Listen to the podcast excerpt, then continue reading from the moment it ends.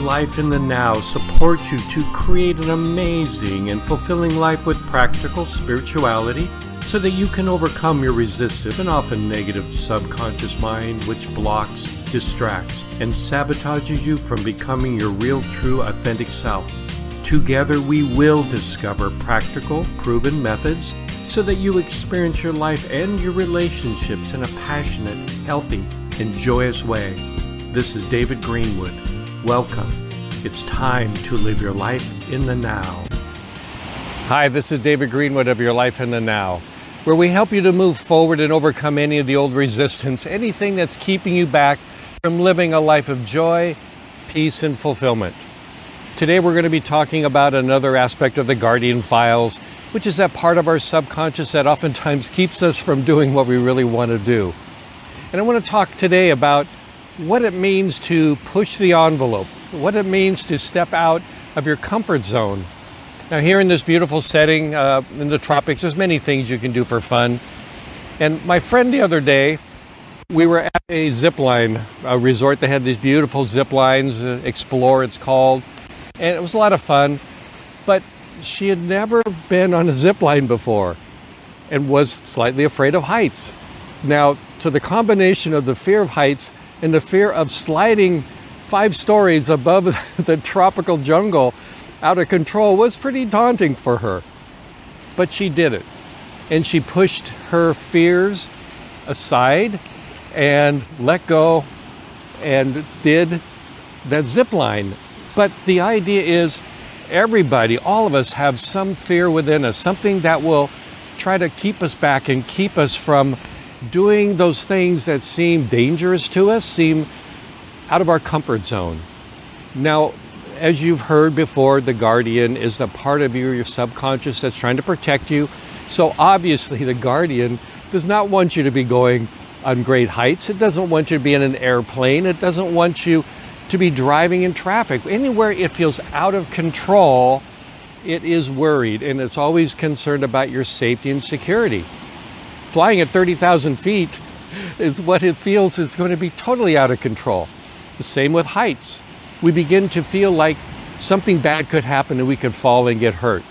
So when you add climbing up a tower five stories and going on a zip line, you can imagine what the guardian would think. If it is used to being in control and keeping you safe and secure, the last thing it's going to want you to do is something adventurous like that. As we talked about in another video, we really want to live a life of joy and happiness. You want to be the one in charge. You can trust yourself. You can trust your own ability to know when something is dangerous and something isn't. Now, oftentimes, as we're teenagers, we don't make good decisions. We, we have low impulse control and we do crazy things. You can imagine your guardian, like being your parent, gets really worried about that teenage part of you coming out and doing something crazy and getting hurt.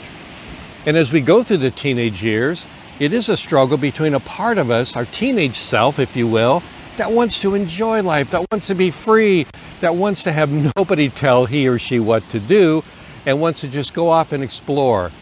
That part of us is oftentimes in direct conflict with our guardian subconscious that's trying to keep us safe. As you move into your 20s, that struggle begins to intensify. And then we get a job or we get married, and you find that the part of your guardian starts really putting its influence over us and wants you to settle down, safe and secure, get that job, become responsible. Oftentimes, the teenage part of us, that joyous, free part of us, gets put aside, finally beaten down by the guardian, and we begin to take on attributes of the old programming within us. We talked earlier about how our first 16 years is when we're programmed negatively by all kinds of experiences. We're very open and suggestible. And a lot of times those experiences weren't the best, and your guardian reacts to those and wants to keep you safe and secure. So, depending upon your own upbringing, you might find that that teenage part of you, that joyous, happy, fun loving part, is not able to be very well expressed if you had a great upbringing or were fortunate enough to have happy things happen in your life, you probably still are able to be that teenage part and have fun. Oftentimes we see men come in for us and it's it's fun because we say they're teenagers who just got older, but they never grew up. A lot of men are able to keep that teenage part and have fun. They have a lot of toys. They, they're out there enjoying life in that way. Other times, there's a responsible part of us that comes in and blocks that teenage part at an early age so that we're not able to express, even during our teenage years, that expressive, joyous, exuberant part of us. That gets suppressed. And if we don't have that part, oftentimes it does lead to anxiety and depression. So, what does that mean for you?